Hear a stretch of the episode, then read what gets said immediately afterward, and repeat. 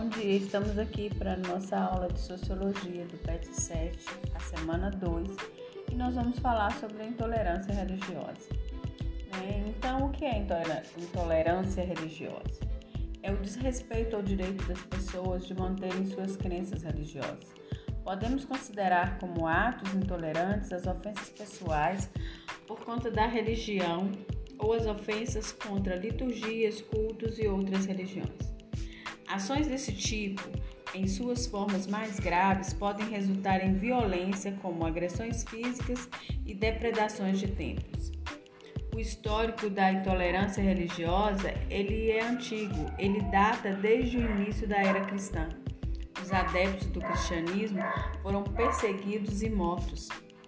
A Igreja Católica, por sua vez, no auge de seu poder, que durou da Alta Idade Média até o século 17, também perseguiu, condenou e matou herege, entre os quais estavam os adeptos de outras religiões. Para saber mais sobre isso, eu recomendo a vocês a leitura do texto Inquisição, onde conta a história de toda a perseguição que a Igreja Cristã sofreu e que a Igreja Católica moveu depois contra as outras denominações.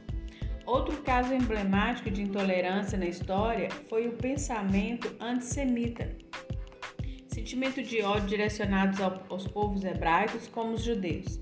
A perseguição aos judeus ocorreu em muitos momentos da história, como a perseguição feita pelo Império Romano, que resultou na fuga e a dispersão desse povo, bem como durante a Idade Média, em razão das diferenças entre católicos e judeus. A intensificação da perseguição contra esses povos começou no século XIX e seu auge ocorreu durante o Terceiro Reich, na Alemanha nazista, onde milhares de, de judeus foram disseminados. Então, dessa forma, o que, o que foi feito? O que mudou, né? É, e por que racismo religioso e não apenas intolerância religiosa? A Gabriela Ramos, uma advogada, ela tem uma fala muito concreta sobre isso, né?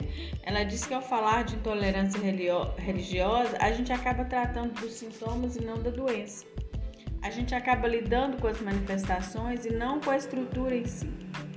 E ela acha que não adianta lidar o tempo todo com os casos, mesmo que juridicamente se nós não conseguimos chegar na estrutura racializada do nosso país, do Estado, e a partir disso enfrentar o problema que é desestruturar esse racismo.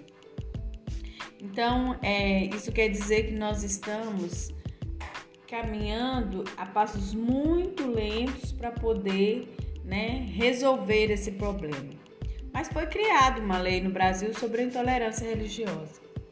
Né? O Brasil, que é o país teoricamente, do ponto de vista jurídico, é um país laico, né? E que nós respeitamos enquanto Estado Nacional as predisposições estabelecidas na Declaração Universal de Direitos Humanos e o artigo 5 da Constituição Federal de 1988 também assegura a legalidade e a igualdade religiosa e reforça a laicidade do Estado brasileiro. Para além da garantia de constitucional e do pacto estabelecido pela ONU por meio da Declaração Universal de, dos Direitos Humanos, existe a Lei número 9459 de 13 de maio de 1997, que em seu primeiro artigo prevê a punição para crimes motivados por discriminação de raça, cor, etnia, religião ou procedência nacional.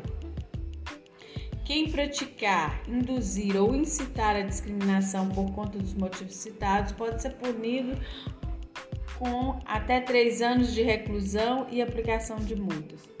Mas na prática nada disso existe, né? E nós, é como eu falei anteriormente, nós estamos caminhando em passos muito lentos para poder superar e extinguir essa intolerância religiosa e o racismo religioso no Brasil, tá?